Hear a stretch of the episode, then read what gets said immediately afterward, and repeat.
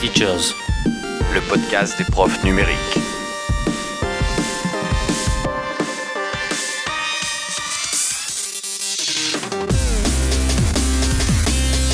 Éducation, actualité, outils, innovation, expérimentation, productivité, interaction,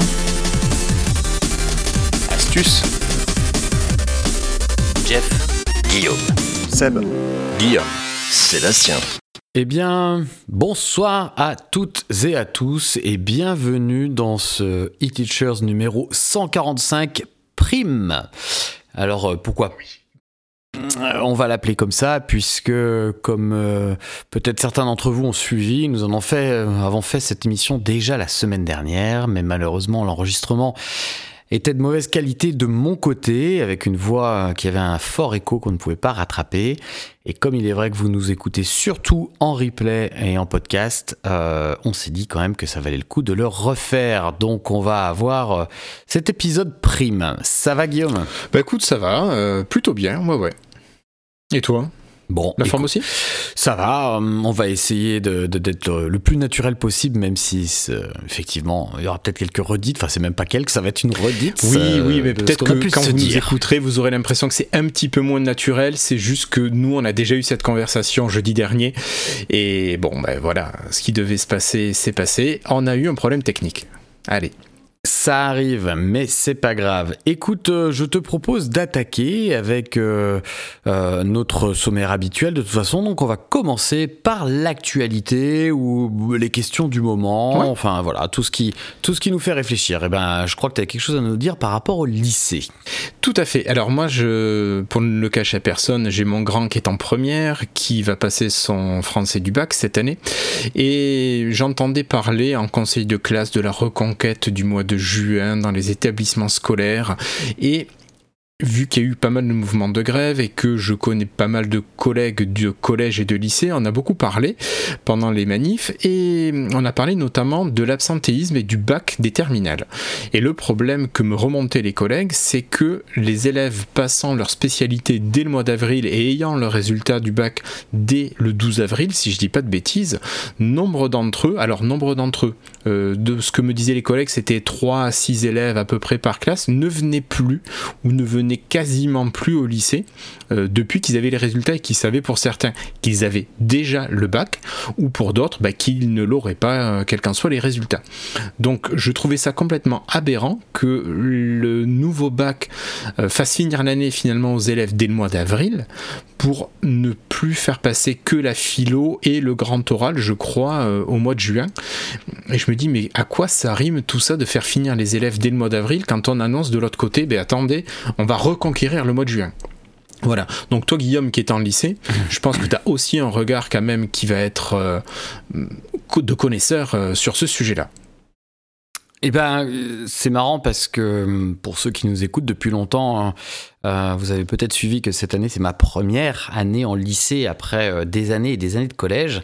Donc non seulement, effectivement, je découvre, euh, je découvre le lycée, mais je découvre en plus le lycée une année de réforme appliquée, puisque cette idée euh, d'épreuve anticipée euh, date maintenant euh, de, de, de, de, du gouvernement, euh, enfin du ministre Blanquer, hein, qui n'a pas pu se mettre en place à cause du Covid, à cause de euh, pas mal de soucis, notamment liés, parce qu'avant ça, il y avait aussi ce qu'on appelait les E trois C, les épreuves, tout en fait, fait. Euh, avant même de tout mettre en contrôle continu euh, et ne garder que les épreuves de spécialité, on avait les épreuves anticipées euh, pour, pour tout le monde sur un, tout un tas de matières. Euh, donc là, on a gardé finalement que les épreuves de spécialité pour avoir le tronc commun en contrôle continu, et je découvre donc la mise en place avec mes collègues, pour le coup, qui sont là eux, depuis plusieurs années. Euh...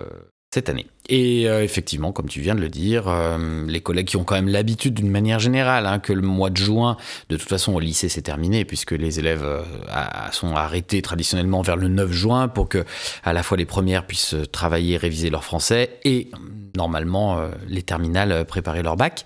Mais il se trouve que là, en ayant des résultats le douze avril, comme tu l'as dit, clairement depuis cette rentrée, moi j'étais en zone A, euh, donc ils ont eu leurs résultats... Euh, pendant la première semaine de vacances, en tout cas dans ces eaux-là. Et quand on est rentré, clairement, bah, j'avais jamais vu ça de ma vie. Au bout de deux jours ou trois jours, notre chef d'établissement a envoyé un message aux familles euh, pour essayer d'expliquer euh, pour quelles raisons il était important que les élèves aillent en classe jusqu'au bout.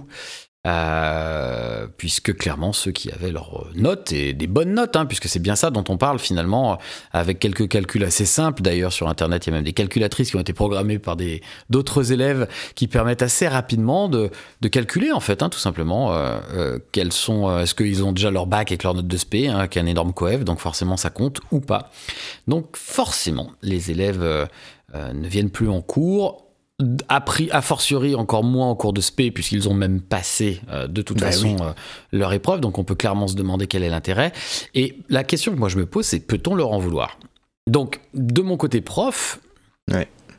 oui euh, ça me fout un peu les boules, surtout que moi pour le coup j'ai pas de spécialité cette année, donc euh, euh, je fais du tronc commun euh, et des élèves démotivés complètement euh, ça en râle un peu parce qu'on a quand même des choses encore à voir, mais quand les élèves vous disent que de toute façon soit ils ont déjà leur bac, soit c'est plié pour eux parce que Parcoursup est, est réglé et que c'est pas les notes du troisième trimestre qui vont changer beaucoup la donne, parce que je crois que vraiment la clé aujourd'hui c'est Parcoursup plus que le bac mmh, en soi. Tout à fait. Euh, ça pose un certain nombre de questions et je me dis que même si bien sûr en tant que prof on est toujours là à dire ah bah il faut aller jusqu'au bout, hein, patati patata, mais à leur place euh, je sais pas ce que j'aurais fait. En toute honnêteté. Enfin si, je pense que ce, je sais ce que j'aurais fait, parce que j'aurais eu des parents qui m'auraient dit quoi faire exactement là clairement. Oui. Mais euh, euh, pour certains cas, on ne peut pas forcément leur jeter la pierre. Le système fait en sorte que ça démotive tout le monde, hein, tout simplement. Oui. Ah oui, mais c'est ça. C'est, tout est fait pour les démotiver, pour qu'ils aient pas envie de revenir au lycée et finalement de perdre cette fin d'année.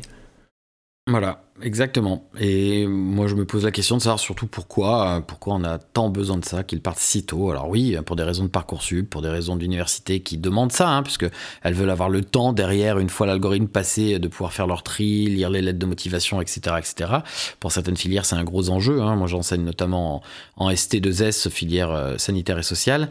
Euh, bac technologique donc, et euh, c'est vrai que pour eux, le, plus que le bac, le, le, le gros du truc était de rédiger leur lettre de motivation pour entrer en école d'infirmier infirmière, pour entrer dans des écoles particulières très demandées. Donc, euh, compliqué. Clairement, on est, non seulement c'est plus la reconquête du mois de juin, mais pour moi, c'est la reconquête du mois de mai en fait, puisque depuis, depuis fin avril, c'est, c'est ce qui se passe. Voilà. Mmh.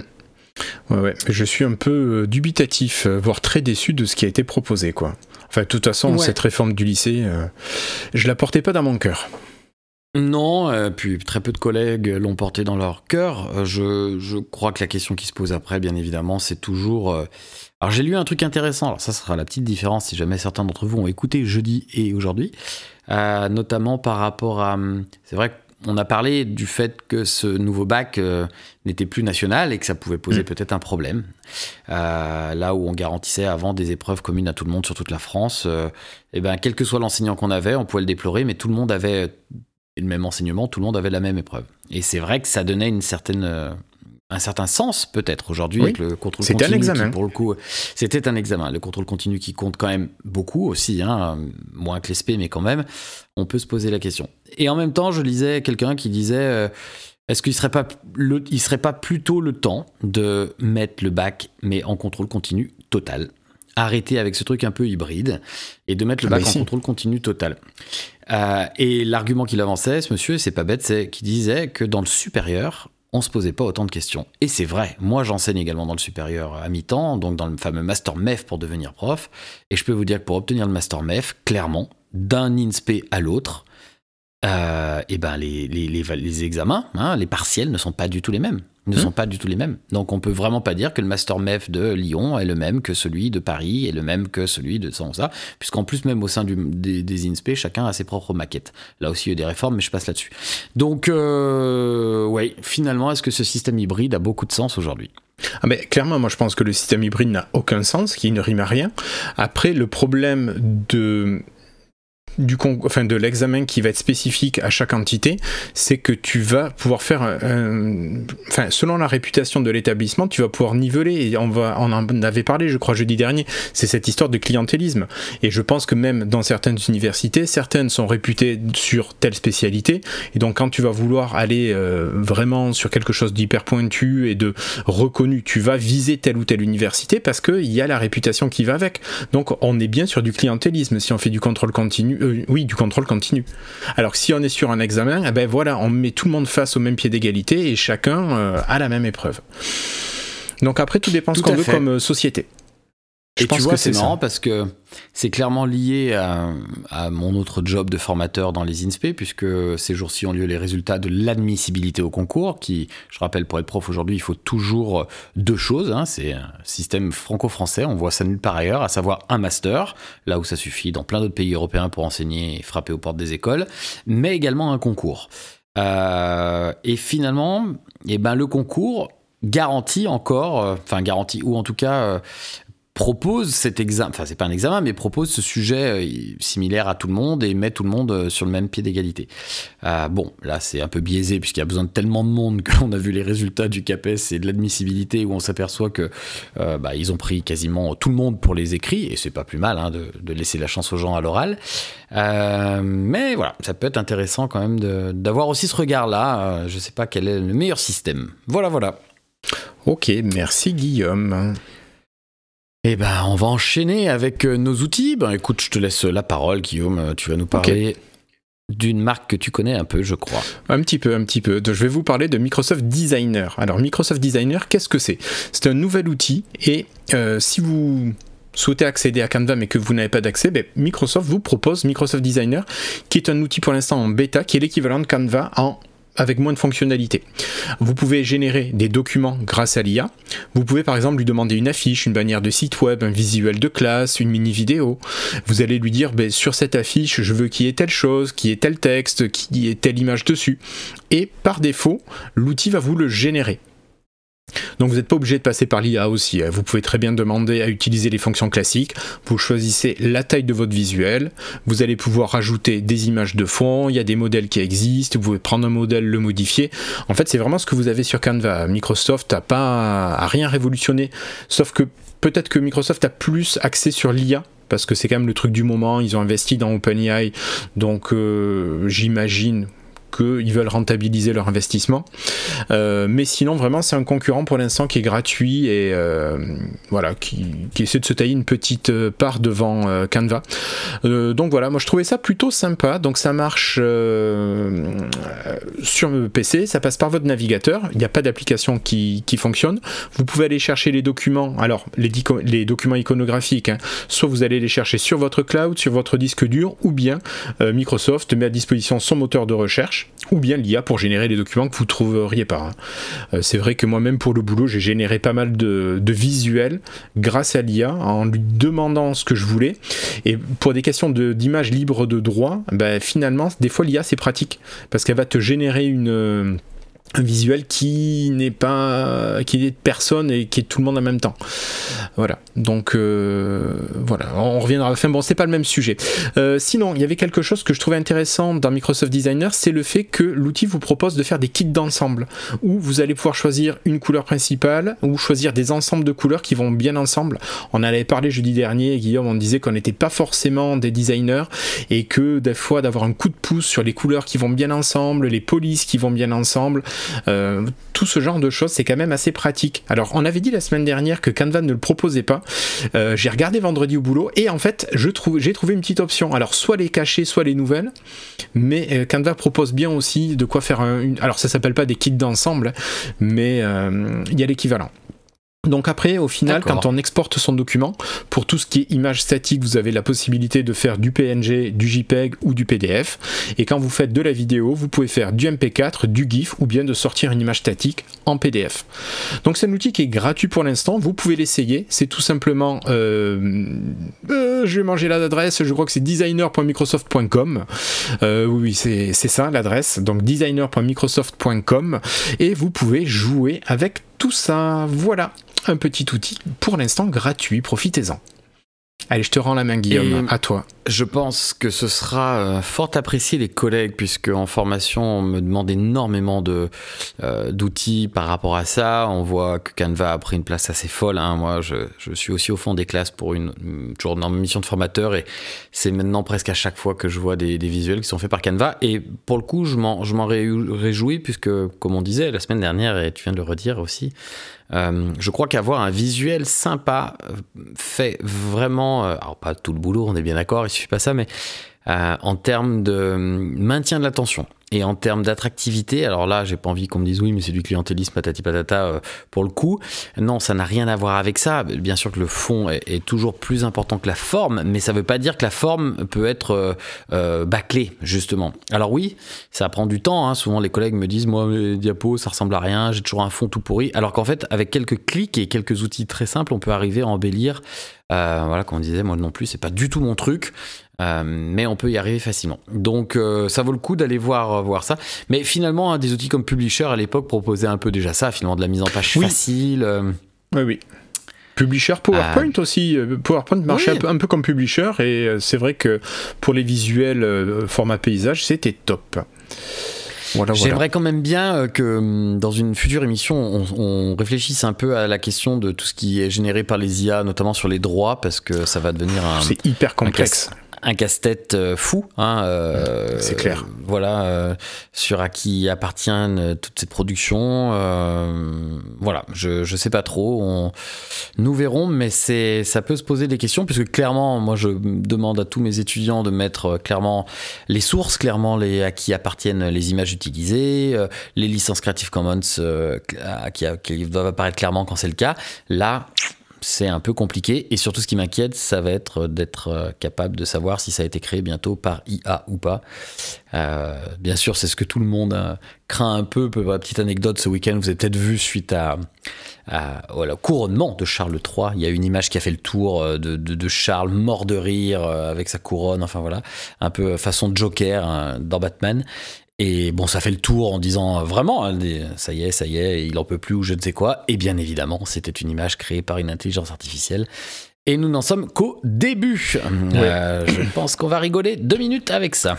Ouais, mais après, tu avais déjà les gens qui étaient très doués avec Photoshop ou équivalent et qui étaient ouais. capables de te faire la même chose, sauf que là, ils le faisaient manuellement. Ouais, ouais, c'est pas faux. C'est pas faux, c'est pas faux. Mm. On va passer au truc astuce. Et eh ben écoute, je vais, je vais récupérer la main. On... Allez, vas-y. Moi, je voulais vous parler en quelques mots euh, du fameux nuage euh, disponible pour euh, les, euh, les collègues, hein, pour l'enseignement. Donc, vous avez tous entendu parler des apps point education point gouv point fr, avec ce panel d'applications dont on a parlé ici maintes fois. Et dans ce panel, euh, vous avez donc un nuage euh, connecté de cent gigas. Hein, c'est énorme, cent gigas, quand on connaît les offres concurrentes euh, chez nos amis américains. Euh, donc, ça vaut le coup quand même de l'utiliser, hein. Moi, maintenant, je ne propose que ça. Quand les collègues me disent qu'est-ce que tu fais, ou quand je vois encore des collègues avec des clés U S B, notamment, je leur dis, oh là là. Vous savez, et ça arrive beaucoup plus souvent que tu ne le penses. Oh non, euh, non, là, je, mais je le sais, je le sais. Bon, désolé les gars, si vous écoutez, ne, c'est, pas, c'est pas du tout de la, du mépris, je suis désolé, non. On rigole un peu entre nous, c'est de l'entre-soi là, mais pas du tout en fait, c'est juste que euh, moi c'est plutôt de la, de la compassion que j'ai avec ces collègues qui, qui s'arrachent les cheveux euh, avec ça, parce que ça plante, ça, on perd des fichiers, alors qu'on a des solutions comme ça, on gratuites. On oublie tout simplement la clé à la maison, quand tu viens au boulot. Exactement. Quand je pense d'ailleurs à ces logiciels de synchronisation de clés qu'on pouvait avoir avant que les nuages arrivent. Enfin bref, c'est une autre époque, mais ça m'y fait penser. Donc Nextcloud, enfin le, l'application s'appelle Nuage sur les apps point education point gouv point fr, mais c'est basé sur une application qui s'appelle en fait Nextcloud. Et pourquoi c'est important de connaître euh, euh, ce nom ? Parce que c'est à partir du site officiel Nextcloud que vous allez pouvoir télécharger le logiciel de bureau, la version desktop, comme on dit, un hein, desktop, euh, euh, qui permet euh, d'avoir, vous savez, ben, si vous avez l'habitude de box ou de Google Drive, l'équivalent de votre nuage sous forme de fichier dans votre ordinateur, de dossier du moins, et qui se synchronise automatiquement. Euh, et quelques collègues me disaient que c'était compliqué, et moi aussi, j'avoue que sur le coup, j'ai, j'ai pas trop compris, mais en fait, c'était tellement simple que c'était... D'habitude, je reconnais, on télécharge le truc, il vous demande votre identifiant, vous rentrez votre identifiant, et c'est réglé. Là, c'est pas tout à fait ça, il faut copier-coller la fameuse adresse du serveur. Euh, c'est le premier truc qu'il vous demande, il vous dit, est-ce que vous voulez vous connecter à un serveur propre que vous pouvez posséder, créer ou à un serveur déjà existant. Donc bien évidemment, il faut choisir le serveur existant. Et à partir de ce moment-là, vous n'avez qu'à copier-coller euh, le, tout ce qu'il y a derrière le H T T P S euh, dans, le, dans la version en ligne. Hein, donc de mémoire, ça va être nuage zéro trois. Je sais pas quoi, .gouv. Ça va dépendre de votre académie, c'est pas la même. Euh, et voilà, et c'est tout. Vous cliquez là-dessus et après, si vous êtes déjà connecté en plus à, au même moment sur votre version en ligne, il va vous reconnaître et vous n'avez pas à re-rentrer votre login et votre mot de passe euh, comme on peut le demander avec les autres euh, installations de, d'autres clients. Voilà, euh, donc n'hésitez pas, il y a des tutoriels qui expliquent ça aussi sur internet assez facilement, mais n'hésitez pas et ça, ça change la vie. Et il est pas mal ce truc-là, il permet de synchroniser de manière très efficace, euh, il y a plein d'options vraiment cool. Voilà. Alors moi je dirais même qu'il est très bien, je dirais qu'il est très bien. Euh, nous on l'utilise au boulot, alors c'est pas le, la version du ministère, nous on a notre Nextcloud à nous euh, pour l'entreprise et, euh, et c'est ce qu'on utilise, et ce qui est vachement bien c'est que tu peux choisir l'état de synchronisation de tes fichiers. Mmh. Ça t'en as pas parlé, mais tu as euh, deux états principaux qui sont hyper intéressants, c'est tout le temps stocké sur ta machine, ça veut dire qu'il sera sur le disque dur et dans le cloud, synchronisé, ou bien uniquement disponible à distance. Dans ce cas-là, le fichier apparaît dans votre explorateur de fichiers, mais il a un petit nuage à côté de lui, et en fait, si vous avez besoin de ce fichier, vous allez obligatoirement devoir le télécharger. Mais ça, c'est hyper pratique quand vous voulez faire de la place sur votre machine. Parce que le fait d'avoir juste le lien et de ne télécharger le fichier qu'en cas de besoin, mais finalement vous économisez énormément. Alors quand vous avez la chance d'avoir des gros clouds, moi je sais j'en ai deux de cinq téra chacun où je stocke des grosses données, eh bien je ne le synchronise pas sur mon disque dur, sinon j'aurais pas la place. Donc au moins comme ça je mets uniquement disponible en ligne, ça s'affiche dans mon explorateur, quand j'en ai besoin ça le télécharge automatiquement. C'est vrai que maintenant avec la fibre c'est quand même hyper convivial et hyper pratique. Voilà. Donc c'est vraiment, c'est même quasi instantané cet outil.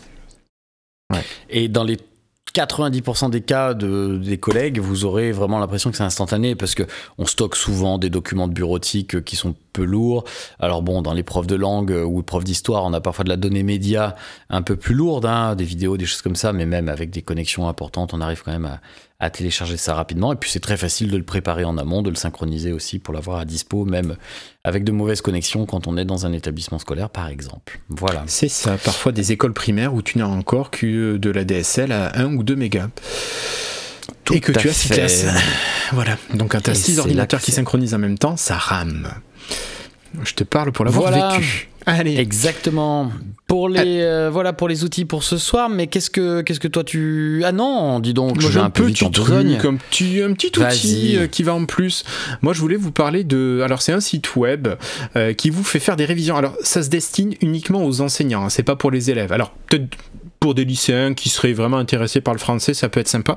Mais c'est le site Orthographiq. Sans U E à la fin, donc orthographiq point com, orthographiq point com, ça va vous permettre de réactiver un petit peu votre travail sur l'orthographe. Vous avez, alors, euh, c'est un service qui est payant.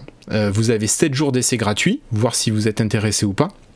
Et dans les sept jours d'essai gratuits, vous avez tous les jours trois ou quatre leçons sur des notions hyper précises de grammaire, de vocabulaire. Et vous allez avoir donc cette petite leçon, deux, trois exemples vraiment qui illustrent les propos. Mais on est vraiment sur quelque chose d'hyper simple, vraiment sur des points hyper précis dont tu peux te souvenir facilement. Et euh, ensuite, suivre des exercices qui te permettent de valider chacune des étapes qui te sont proposées. Et si tu réussis donc tous les exercices, tu peux passer à l'étape d'après, ou bien si tu en as raté, tu peux choisir de refaire ta séance d'exercice. Et je trouve ça vachement sympa parce que le site est fluide, c'est agréable, c'est simple mais joli, euh, c'est facile d'utilisation. Et parfois, ça peut faire du bien de revoir certains petits points de français auxquels, euh, ben, dont on ne se souvient pas forcément. Voilà, parce que des fois il y a des règles qu'on n'utilise pas ou qu'on n'a pas vu depuis longtemps, et ben ça évite de se poser des questions. Là finalement, c'est le petit truc, souvent c'est des petits moyens mnémotechniques où on te dit voilà pour telle règle, pouf, vous pensez à ça, et ça marche super bien. Voilà, donc c'est le site orthographiq point com, euh, on mettra les liens dans les notes de l'épisode évidemment. Et je te rends la main Guillaume pour que tu nous dises un petit peu mais qu'est-ce que tu fais en ce moment ? Ça toucherait le numérique peut-être ? Et alors, euh, ce que je fais en ce moment, c'est euh, pas très compliqué. Je, Je travaille pour passer ma certification Pix-Edu. Donc on a parlé maintes fois ici de Pix, hein, inutile oh de, oui. de le présenter. Euh, ce que les gens connaissent un petit peu moins, même si on en a parlé aussi, c'est que pour les enseignants, il y a maintenant une certification euh, Pix-Edu qui permet de certifier un niveau de maîtrise numérique, mais pas uniquement de maîtrise de Pix, c'est-à-dire de l'outil informatique purement, mais des aspects édu, éducation euh, du numérique. Donc euh, vous connaissez certainement, vous avez entendu parler du fameux C R C L, donc le, le cadre de référence des compétences numériques dont on parle maintenant quand même depuis deux ans, qui se met vraiment en place et qui devrait devenir... Euh, Euh, le cadre euh, connu de tous, aussi bien des enseignants que des, euh, que des élèves, on va dire. En tout cas, on est censé, un, on est censé euh, euh, préparer nos cours et euh, maintenir nos interventions avec le numérique dans ce cadre-là. Et donc, on peut devenir euh, certifié Pix-Edu. Donc, vous allez me dire à quoi ça sert. Euh, bah, dans l'immédiat, à pas grand-chose pour le, com- le grand commun, euh, pour le commun des, des, des enseignants, pour des gens qui sont formateurs et qui enseignent Euh, qui forment sur le numérique, sans être une obligation pour aujourd'hui. Pour aujourd'hui, je pense que ça peut être un plus. Alors, est-ce que certains le verront plutôt comme « oui, c'est encore un truc à passer qui nous prend du temps, patati patata », peut-être. Euh, moi, j'ai, en tout cas, j'ai appris plein de trucs. Franchement, ça fait des années que je forme au numérique. Je l'ai toujours fait de manière un peu empirique à partir de mes propres expérimentations et ça a toujours très bien fonctionné comme ça. Et c'est toujours une approche que je, que je maîtrise aussi, hein, évidemment, et que je... Que je je continue à avoir. Maintenant, avoir aussi des connaissances scientifiques, en fait, hein, en tout cas théoriques, euh, sur le numérique. Moi, ça m'a permis de me remettre le, dro- le nez dans tout ce qui concerne les droits, justement. Hein. J'avais des idées, hein. J'étais pas en train de dire que c'était la jungle et qu'on faisait ce qu'on voulait. Mais voilà, on avait toujours des serpents de mer, des machins qui, qui sont par là. Et ça permet de voilà, nettoyer tout ça et de, d'arrêter de dire des bêtises. Euh, euh, notamment sur l'utilisation, hein, vous savez, la fameuse exception pédagogique. On a toujours plein de profs qui vous disent ça, parce qu'on a l'exception pédagogique, on peut utiliser ce qu'on veut, comme on veut, quand on veut. Bah non, pas du tout. Euh, c'est pas aussi simple que ça. Donc c'est un exemple parmi d'autres. Et donc voilà, bah, Pix-Edu, euh, n'hésitez pas. Hein, c'est exactement la même interface que Pix. Hein, c'est, c'est du Pix avec des questions tournées spécialement vers euh, les domaines du, du cadre commun de référence numérique.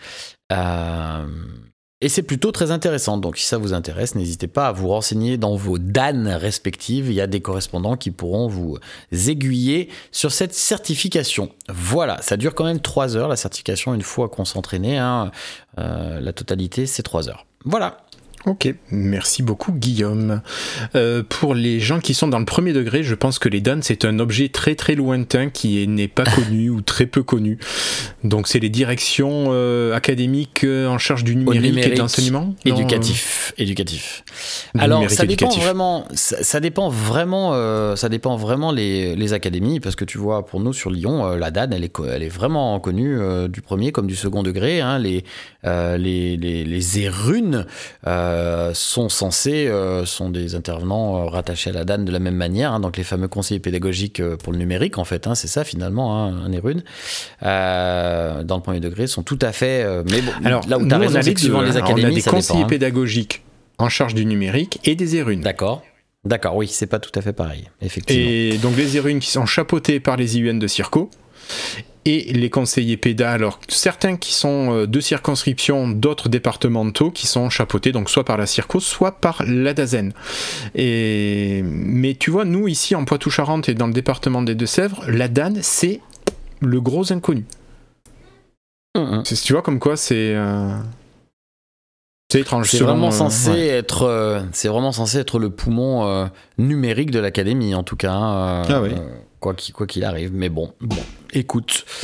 Euh, voilà. Euh, bon, et toi alors, tu fais quoi en ce moment, euh, histoire de parler d'autre chose que du numérique ? Bah écoute, j'ai fait du Excel et du jardin en même temps. Euh, alors pourquoi oh, du Excel classe. et du jardin ? Tout simplement parce que j'accompagnais l'école dans laquelle je bossais sur une grosse opération de vente de plans.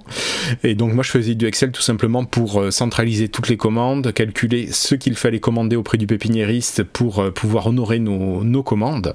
Et euh, tout ça, bah, ça permet à l'école de se dégager euh, une petite somme qui, qui rentre en plus dans le budget.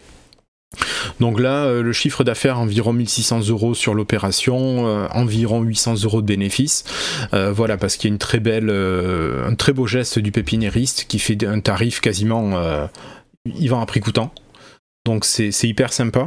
Et euh, bon, ça demande un peu de manip. Euh, alors bon, euh, voilà, Excel, euh, tu rentres tes données, ça croise les données automatiquement. Il euh, n'y a rien de très compliqué. Hein. Je pense que tout le monde peut faire ça en prenant quelques minutes pour réfléchir aux opérations qui sont à mettre dedans. Mais voilà, après c'est sympa euh, pour les établissements en tout cas de pouvoir avoir un petit peu de budget euh, gagné par soi-même et qu'on va utiliser comme on veut. Parce que euh, souvent quand tu es une école, tu dépends de la mairie ou tu dépends de l'association des parents d'élèves quand elle est là, quand elle existe et qu'elle a un petit peu d'argent. Donc tu es toujours en train de te demander des sous à droite ou à gauche. Et là au moins tu n'as pas besoin de demander euh, si tu peux avoir des sous pour faire ce que tu as envie de faire. Euh, voilà. Nous dans ce cadre-là, l'argent est principalement réinvesti, enfin pour moitié il est réinvesti dans le projet jardin. Et pour autre moitié, il, est, euh, il sert au développement soit de la cour, soit des classes pour accompagner. Alors, c'est pas pour les apprentissages, ça va être des jeux pédagogiques, ça va être, tu vois, des choses pour accompagner la vie de classe, mais vraiment le purement pédagogique va rester sur le, le budget de fonctionnement, donc mairie dans ce cas-là. Voilà, donc c'était, euh, c'était cette opération, nous, qui s'est faite sur, euh, allez, sur trois semaines, trois petites semaines. Voilà, donc moi j'ai fait mon petit boulot de secrétaire. C'est, la... c'est super, c'est la classe. Ouais, bah écoute. Donc, vraiment, euh, c'est, c'est top. Et puis, euh, je veux dire, ils ont de la chance d'avoir quelqu'un comme toi qui peut les accompagner là-dessus, parce que tu fais ça de manière, j'imagine, bénévole. Là, ah, c'est bah, pas dans le cadre de tes activités. Bah, c'est le plaisir de ouais, retrouver les collègues. Plus... Ouais, c'est sympa, c'est sympa, parce que c'est vrai que des outils comme ça permettent de gagner quand même un certain temps et, euh, et d'aider, euh, d'aider les collègues. Ouais, non, c'est. Euh... C'est chouette. Et puis, quand tu parlais de vente de plants, tu peux préciser lesquels, peut-être ? Bah, tomates, courgettes, concombres, euh, qu'est-ce qu'il y avait ? euh, Poivrons, melons. Euh, alors, tomates, plusieurs variétés. De la tomate, euh, de la cœur de bœuf, de la pyrose, de la montfavet, euh, de la tomate grappe, de la tomate cerise rouge, jaune, de la tomate poire. Euh, qu'est-ce qu'il y avait ? Il y avait des salades. Enfin, il y avait plein de choses. Voilà, vraiment ce que tu vas mettre maintenant, là. Alors, certains attendent que les salades de glace soit passé, moi j'ai tout fait ce week-end euh, mais voilà, au moins ça permettait de mettre le jardin bien en route pour début mai, pour avoir normalement les premières récoltes, euh, on va dire euh, allez, début juillet début juillet voilà. Bon, bah écoute, euh, très bien, je voulais te faire préciser, parce que quand on dit des plans, tu vois, chez moi dans ma région, quand on parle de plans, c'est, c'est d'autres plans euh, que, les, ah non, non. que les gens imaginent. non, non, on est purement sur le potager. Euh, bon, il y avait des fleurs aussi, voilà. Évidemment, c'était une, une boutade. Ben bien, oui, et ben tu écoute, fais bien de euh, me faire préciser. On va parler d'autre chose et puis euh, je, vais, je vais reprendre la main, ma ben foi, hein, puisque j'ai le micro. Et ben voilà, pour finir, pour parler d'autre chose, moi je suis allé voir les vacances dernières avec mes enfants le film dont tout le monde parle pour le moment, à savoir Mario, le film. Et euh, bon ben voilà... Euh, Euh, j'ai trouvé ça super bien. Je sais que tout le monde n'est pas d'accord là-dessus, même s'il fait un sacré record de, euh, d'audience et d'entrée, même si ça n'a jamais été gage de qualité, on est bien d'accord là-dessus. En tout cas, euh, un record populaire, et je crois comprendre pourquoi, c'est que c'est un film qui plaît à toute la famille. Voilà. Moi, je l'ai vu avec mes enfants qui découvrent Mario, hein, qui ont huit ans, qui ont un petit peu joué à Mario Kart, et un petit peu vu des jeux de plateforme, mais pas plus que ça, euh, mais qui ont passé un super moment, parce que ça reste un très bon film d'aventure, avec... Euh, avec euh, euh, une histoire, avec une intrigue, avec des méchants bien méchants et pourtant super fun, avec des héros bien héros et très fun, avec euh, une princesse super badass mais pas non plus euh, euh, voilà, avec le juste milieu bien dosé, euh, ce qu'on attend en deux mille vingt-trois on va dire, euh, et puis ben, à l'inverse euh, des gens euh, des gens comme moi qui connaissent Mario depuis les années quatre-vingts quatre-vingt-dix et qui ont vraiment apprécié, retombé aussi en enfance avec plein de Easter eggs. Donc pour ceux qui ne connaîtraient pas le terme, c'est des petites choses cachées qui, que seuls les, les aficionados vont retrouver euh, en disant « Ah oui, bah ça c'est une référence à tel jeu de, de l'univers Nintendo, ça c'est ci, ça c'est ça ». Donc on a passé, euh, on a passé un bon moment euh, tous ensemble et vraiment euh, belle réussite, très belle réalisation hein, à la Pixar, des choses comme ça, franchement, d'une fluidité folle. Euh, un super moment, voilà. Ok, ben ouais. Moi je t'avais dit la dernière fois qu'en fait euh, j'étais pas du tout amateur de l'univers de Mario, et mais c'est vrai que la manière dont tu en as, enfin la manière que tu as de parler de ce film donne quand même envie, et, c'est, et j'ai entendu pas mal de retours en fait qui vont dans le sens que tu fais, hein. Donc je pense que les critiques sont quand même très largement positives. Euh, certains euh, bah, après n'apprécient pas, mais ne disent pas que c'est un mauvais film pour autant. Mmh. Donc mmh. Euh, c'est sûrement un gage plutôt de qualité. Mais tu me donnes J'aimerais... envie de, de le regarder quand même. J'aimerais vraiment savoir dans quelle... Je suis pas éloigné de tous ces univers de, de production de films animés, mais dans quelle mesure euh, il y a encore vraiment du, du dessin, euh, voilà, comment, comment tout ça est traité, euh, le, parce que c'est quand même vraiment impressionnant quand on voit la réalisation. Donc on sait bien que c'est des années des années de dev, mais... Euh, C'est, c'est vraiment, vraiment impressionnant. Oui, je, ouais. je t'avais posé une question que j'ai oublié de te reposer là. On est d'accord, c'est du dessin animé, enfin du film d'animation. Il n'y a pas d'incrustation de vraie image. Non, non. Enfin d'image filmée non, pour non, être c'est euh, du, exact. C'est du, c'est du pur film d'animation. Euh, euh, la course-poursuite est folle. Vraiment, c'est un des meilleurs moments puisque c'est Mario Kart en fait. Donc on a tous joué à ce jeu. Sauf que là, ça, ça s'intègre très bien dans l'histoire. Euh, tout le monde trouve son compte, s'amuse. Voilà, on jette des choses sur les méchants pour déglinguer des cartes, sauf que certains comprennent que c'est la peau de banane classique du jeu vidéo, la carapace rouge, verte, et c'est marrant. Et puis ceux qui ont même jamais joué à ça, c'est pas grave, et ça s'intègre dans l'histoire totalement. Euh, voilà, parce qu'on en connaît hein, des, des, des bouses de, de, de films adaptés de jeux vidéo, il y en a quand même un paquet qui... C'est ont, clair. Enfin, j'en, j'en connais pas qui soient vraiment, vraiment euh, euh, terribles. Bon. Euh, ouais. Récemment, il y a eu des séries... J'avais pas mal aimé les Final Fantasy qui était sorti dans les années deux mille. Oui. Je l'avais trouvé de beau oui. et plutôt pas oui. mal. Je suis tout à fait d'accord, je l'avais bien aimé. Exactement, je l'avais bien aimé celui-là. Mais c'est ce que j'allais dire, j'allais prendre l'exemple, tu sais, de The Witcher aussi, pareil, qui est sorti sur Netflix, qui a adapté du jeu. Pour moi, c'est Alors, un peu différent non, parce que là, non, les... Non, non, non, là, je t'arrête. Non, non, le, The Witcher, c'est d'abord un livre, une série de livres. Je ne connais pas assez et tu fais bien de me le dire. Mais c'est ce que j'allais te dire. C'est que pour moi, ce sont des jeux vidéo qui ressemblent plus au départ, qui ont été, plus été imaginés comme des, des vraies histoires, en fait, euh, euh, dans lesquelles euh, le, le, le joueur a une place. Mais je parlais plutôt de jeux à la, à la, à la Mario, quoi, le bon jeu de plateforme, et on te dit, tiens, on va en faire un jeu vidéo. C'est pour ça que Final Fantasy, ça a bien fonctionné aussi, pour la même raison, parce qu'au lieu de faire un jeu vidéo, ils ont imaginé un film. Mais en fait, quand tu regardes Final Fantasy sept, qui pour moi est voilà, le jeu... Je, je suis d'accord. Euh, L'histoire est folle en fait, l'histoire ouais. est, est, est absolument géniale quoi. Mais en fait, dans le jeu, tu, tu joues l'histoire, t'as, t'as pas tellement de choix. Exactement. C'est ça, tu, juste t'incarnes le personnage de l'histoire et puis basta, t'as, t'as pas de, d'initiative par rapport euh, à, à la trame narrative. Exactement, mais si on imagine, tu vois, des, des, des films, euh, là me vient en tête le Street Fighter. Euh, comment je ne sais dire, pas de quoi tu parles. Jean... Ouh là là, Jean-Claude Van Damme en Guile qui ressemble absolument pas et qui est vraiment, enfin bon, je vous en, je vous en passe. Les Mortal Kombat aussi, ça n'a jamais été des grosses réussites. Non, non, non, non. Bref. Bon. Et toi, de quoi tu nous parles ? Allez, moi, je vais vous parler de, de romans. Tiens, je vais rester dans les livres. Je, j'ai terminé donc la semaine dernière une série de romans qui s'appelle Les Lames du Cardinal. Alors, c'est une série de romans qui a été écrite par Pierre Pevel entre deux mille sept et deux mille dix. Donc, Les Lames du Cardinal, c'est un roman de fantasy historique qui se déroule dans le Paris du dix-septième siècle. Et vous avez des dragons qui existent et qui complotent contre le royaume de France. Sont présents le, le cardinal de Richelieu, qui est premier ministre de Louis treize, qui va créer une, une unité d'élite qui est composée de, de breteurs exceptionnels, et ces breteurs vont être les lames du cardinal. Ils sont de mémoire six, mais il se passe des choses, enfin ça c'est juste avant euh, le premier tome, parce qu'au début du, du premier tome vous apprenez que les lames du cardinal ont été dissoutes il y a cinq ans et que le cardinal veut les remettre en, en action. Et donc il y a des aventures, euh, alors c'est à la limite du policier et du film d'aventure. Les lames du cardinal ont un rôle d'action Euh, pour aller lever des lièvres et euh, découvrir les secrets qui inquiètent le royaume de France. Et tout ça, c'est avec cet univers magique. Oui, il y a de la magie, il y a de la magie, il y a des dragons, mais pas des grands dragons à la Game of Thrones. Non, tu as des dragons, ce qu'il en reste des dragons, donc tu as des petits dragons de compagnie que tu peux tenir entre tes mains, un truc qui doit faire dans les soixante centimètres de long, du dragon, du petit dragon qui peut te servir à voler, des vivernes, ils appellent ça.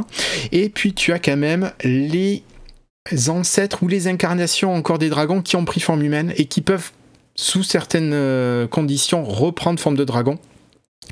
Et Et c'est super bien fait quand même, le livre est super intéressant, tu t'y crois. Pierre Pevel a fait un gros travail historique sur le Paris du dix-septième siècle et on s'y croirait. La manière dont Paris est décrit, c'est vraiment waouh, wow.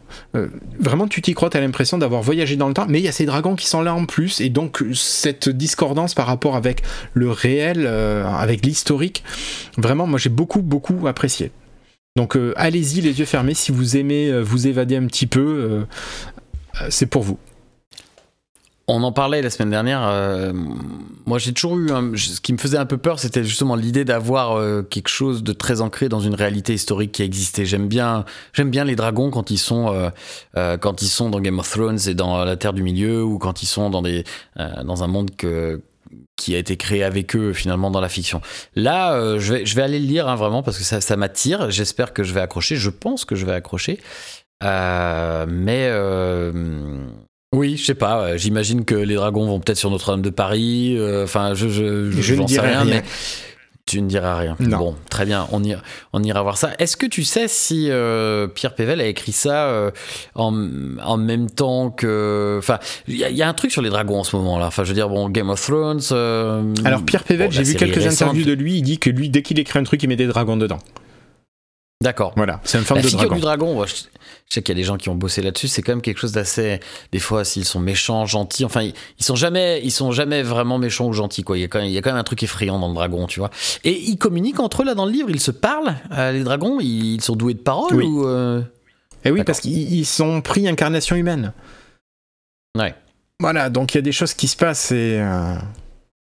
Mais ils ont toujours bah, des pouvoirs, écoute, mais à toi de voir, en lisant le livre, ce que c'est comme pouvoir qu'ils ont.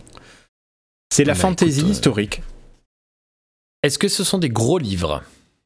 Alors je, moi je les ai lus en numérique, donc euh, j'ai du mal à te dire si c'est gros.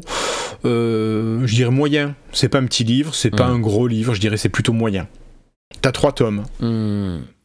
Ouais, si c'est trois tomes, c'est que ça doit pas, chaque tome ne doit pas non plus être trop trop gros, mais d'accord. Eh bien, écoute, les Lames du Cardinal, ça fait envie si vous aimez, je pense, l'heroic fantasy, en tout cas. Ouais, euh, et il y a quand même bah, un gros hommage à, à comment il s'appelle, à Alexandre Dumas avec ses trois mousquetaires. Ah, parce ouais, qu'on a Monsieur m'étonnes. de Tréville, on a euh, D'Artagnan qu'on rencontre et Porthos. Bon, Aramis et euh, je sais plus Athos. L'autre, je l'ai mangé. Euh, Athos. Merci. Voilà, ces deux-là, Aramis et Athos, on ne les rencontre pas, mais on rencontre D'Artagnan et Porthos. Voilà, c'est le clin d'œil euh, avec le reste. Très bien, et eh ben, nous vous invitons à aller découvrir ces belles références et nous arrivons au terme de cette émission. Prime et euh, bah, j'espère que vous avez passé un, un, un bon moment. Dis-moi tout, euh, Guillaume, tout si on veut Pardon. te retrouver. Oui, voilà. Tout est fini entre nous, tout, tout, tout. Quand, si on veut te retrouver, comment, comment on fait ? Bah, tout simplement, tu tapes euh, irslo point net ou tu tapes sur les réseaux irslo, donc euh, principalement Mastodon et Twitter, si tu veux me chercher. Voilà. irslo. Et toi, Guillaume, c'est euh, Willow Teach ? Mm. Voilà, Willow Teach, W-I-L-O underscore teach, comme enseigner le début d'enseigner en anglais, enfin enseigner même, et mais pareil, sinon vous allez sur notre site e-teachers, vous retrouvez tous euh, nos contacts, les anciens podcasts, etc, et cetera. N'hésitez pas à laisser des commentaires, à nous laisser des petits mots. Euh, n'hésitez pas à nous dire que nos acolytes vous manquent. Peut-être oui, qu'ils reviendront comme ça. Et que vous voulez ça. les voir revenir. D'ailleurs, on les salue. Vous voulez les voir nos revenir. Deux Seb et voilà, notre Jeff, les... hein. Revenez. À tous, revenez. Et puis nous, on vous dit à très bientôt dans une prochaine émission. Allez, salut, salut, salut. Guillaume. Salut tout le monde. Salut. E-Teachers, le podcast des profs numériques.